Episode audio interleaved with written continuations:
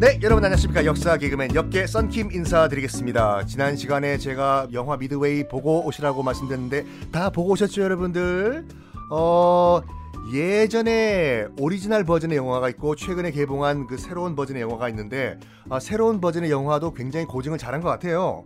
자, 여러분들 드디어 1942년 6월 3일 대망의 미드웨이 해전이 열리는데 미군은 아까 말씀드린 것 같이 선빵 지금 열세니까 일단 먼저 선빵을 날리자. 정찰기를 띄워요. 무조건 일본 항, 이 항모 대대를 먼저 발견해야 된다. 어이, 딱 저기다. 드디어 일본 항모 군단을 발견을 합니다. 선빵이다. 무조건 폭탄 떨어뜨려. Yes, sir. 뾰, 푸슈, 뾰, 푸슈. 근데 떨어뜨린 그 폭탄이 한 발도 못 맞춰요 이게요. 연습이 안 돼 있었던 거죠 이게. 그래서 일단은 일본 항모의 군단에 전혀 피해를 못 준 사이에 일본 함대가 미드웨이에 도착을 하고 맙니다. 아노 모든 일본 전투기 발진됐스. 경납고 항만 시설 다 파괴하라 됐스. 음, 파괴를 하는데 그 당시 이제 그, 그 어, 미 항모 전단을 지휘했던 그 사령관이 이제 니미츠 제독이거든요. 우리가 니미츠 항공모함으로 알고 있는 니미츠 제독이 뭐 아니면 도다. 뭐 어떤 결정을 내리냐면 야, 우리 갖고 있는 비행기 몇 대야? Yes, sir. 총 152대입니다. 다 출동시켜. 에? 다요?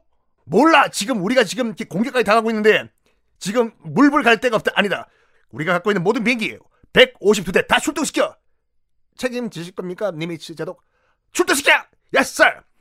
그래가지고 그 당시 미드웨이 주변에 있던 미군 전투기 152대가 다 발진을 해요. 부앙. 근데 문제는 그때까지만 해도 미군이 특히 이제 니미츠 제독이 이렇게 많은 비행기를 한꺼번에 출동시킨 경험이 없다 보니까 어떻게 명령을 내려야 될지 모르는 거예요. 일단 모든 비행기 152대 다 출발했습니다. 어떻게 할까요 다음에? 어떻게 했으면 좋겠냐? 아니 제동님이 출동시키라고 명 령을 내렸는데 저보고 어떡하라는 어, 그래서 어떡하냐고 어 어뢰 공격을 먼저 해보시는 게 어떠실까요? Right 맞다. 그래 지금 일단 어뢰 공격을 해가지고 이 항공모함이랑 이 함선들 피해를 입히자. 뇌격기들 먼저 저공빙 실시하라. Yes sir. 뇌격기라고 하는 것은 어뢰를 싣고 공격하는 그 전투기를 말하는데 뇌격기 보통 수면 바짝 붙어가지고 이제 저공 비행을 하거든요. 뇌격기를 먼저 출동시켜요. 야 하늘 저 고공에서 피, 어, 폭탄 떨어뜨려봤자 안 맞으니까 위에서 보니까 항공모함이 굉장히 작아 보인다. 야 뇌격기들이 수면 바짝 붙어서 공, 날아가가지고 먼저 어뢰를 발사하라. Yes! 그런데 뇌격기들이 가다가 지그들끼리 싸워요. 미국 뇌격기들이. 그 당시에 그 비행기 안에는 레이더가 없기 때문에 누가 그 위치 좌표를 때려줘야 되거든요. 어디 어디로 날아가라. 저기 앞서가는 저기 뇌격기 2호. 뒤에 오는 4호 왜? 너 왜 그 오른쪽으로 가냐? 왼쪽으로 가야지 일본 항공모함이 나온다니까. 뭔 소리야? 내가 보고받은 거는 오른쪽이야. 야 왼쪽이라니까. 야 그럼 넌, 넌 오른쪽으로 가. 우리 왼쪽으로 갈 테니까. 네 마음대로 하셔 그래서 지그들끼리 싸워요. 어뢰를 제대로 한 발도 발사 못한 그 상황에서 일본 전투기한테 발견되거든요. 미군의 내격기가 서로서로 싸운다 됐스. 그냥 누워서 떡 먹기 됐스. 공격하라 됐스. 그 당시 이제 일본의 제로센 전투기라고 하는 건데 미쯔비시에서 만들었어요. 미쯔비시. 그래서 미쯔비시가 그 아, 전범기업이라고 하는 건데 다 박살 내버려요. 밑에서 싸우고 있는 어뢰 한 발도 발사 못하고 있는 미군 뇌격기를 다 박살을 내 버립니다. 니미치 제독이 야 그 아까 출동했던 그 1차 뇌격기 작전 어떻게 됐냐? 다 박살났는데요. 아, 아 그래. 2차 출동하라 뇌격기들. 아 예. 2차, 3차까지 출동을 해요. 그 미군 뇌격기들이.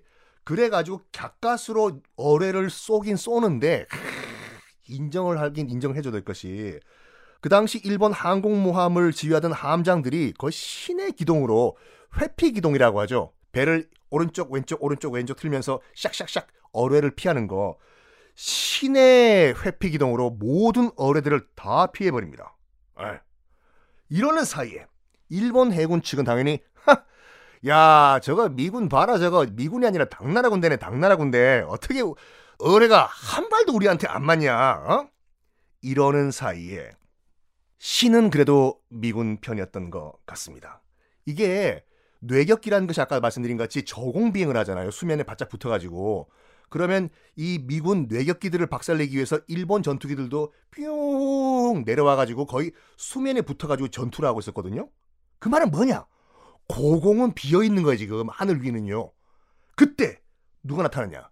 급강하 전투기들이 등장을 합니다. 미군 급강하 전투기.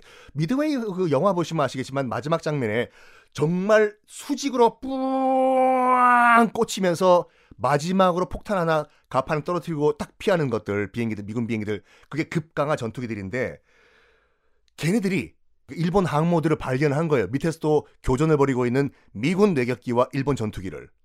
그 순간을 정말 운명의 5분이라고 부르거든요. 미군 급강하 전투기들이 알고 일본 항공모함을 보고 글로 간 게 아니라 우연히 발견한 거예요. 음, 어이! 급강하 전투기 1호! 저 밑에 봐봐! 저거 일본 항공모함 아니냐? Right! 이야! 일본 전투기들도 지금 다 밑에서 공격하고 있네. 지금 싸우고 있네. 일본 전투기는 위가 없으니까, 위에 없으니까. 5분 만에 급강하를 하면서 이 폭탄을 가판에 떨어뜨리는데 그때 일본 항공모함 세대가 5분 안에 침몰, 격침이 돼버려요.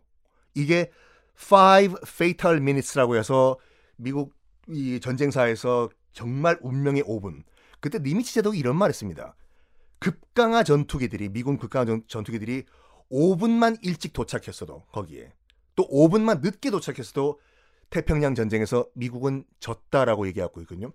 딱! 인생은 타이밍. 정확한 타이밍에 도착해가지고 폭탄을 떨어뜨리죠.